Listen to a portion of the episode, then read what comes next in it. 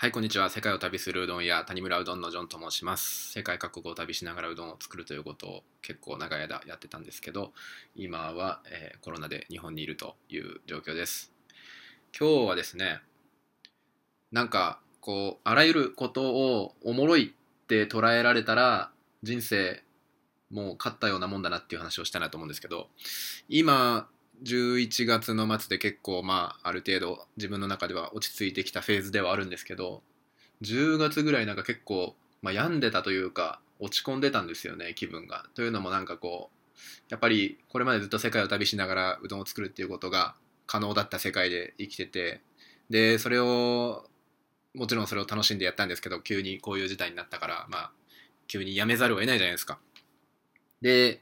またまあつまりその転換期にあるわけですよ。なんかこう新しいことを始めていかなきゃいけないっていう。で今日本にいるんで、まあ、同じようなやり方でうどんをやろうと思うんですけどまあ手打ちうどんなんて日本だったらどこでも手に入るものだからこれまで世界でやったみたいな付加価値が出づらいと。じゃあ何で売っていくのよっていうことをこう、まあ、模索しているんですけど、まあ、英語絡めてみたりとか、まあ、なんか体験要素を押し出してみたりとかなんかまあいろいろやってはいるんですけどなんかそれがうまく乗ってかないとなんかうまく回っていかないみたいな状態の時に一方でなんかこう家族の問題とかもあったりとかしてこうやむやむまでいかないですけどこう結構なんていうんですかねこう落ちてくるんですよね気分が。でなんか別に人生なんか 人生楽しいとか言ってなんか友達とかに聞かれたりとかしてもなんか素直にイエスとは言えないような精神状状態だったりとかして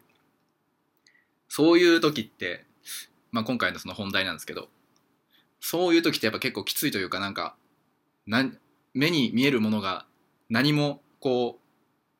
う明るく輝いて見えないというかすごいこう真っ白な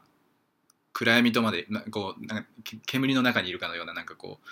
何も見えないですよね。なんか何もかもこうくすんで見えるみたいな時ってあると思うんですけど。なんかその時もそう思ってたんですけど今になってやっぱり思うのは今ちょっと回復しててなんかこうメンタル面回復してるんですけどやっぱりなんかそのオチがあるから人生っておもろいじゃないですか本当は。ずっとうまくいってたらあのそれはそれでいいとは思うんですけどその厚みがないというか人生に。波があってダメな時があったからこう上がってってあの自分の理想の姿になれたりとかするっていうその物語がプロセスが結構いいと思うんですよね。だからその結構きつい状態の時にいやこれ実は結構その面白いぞと。なんかこっからまだ伸びしろがあるっていうふうに考えられたら人生何も怖くないじゃないですか。結構きつい状態の時でもあの何か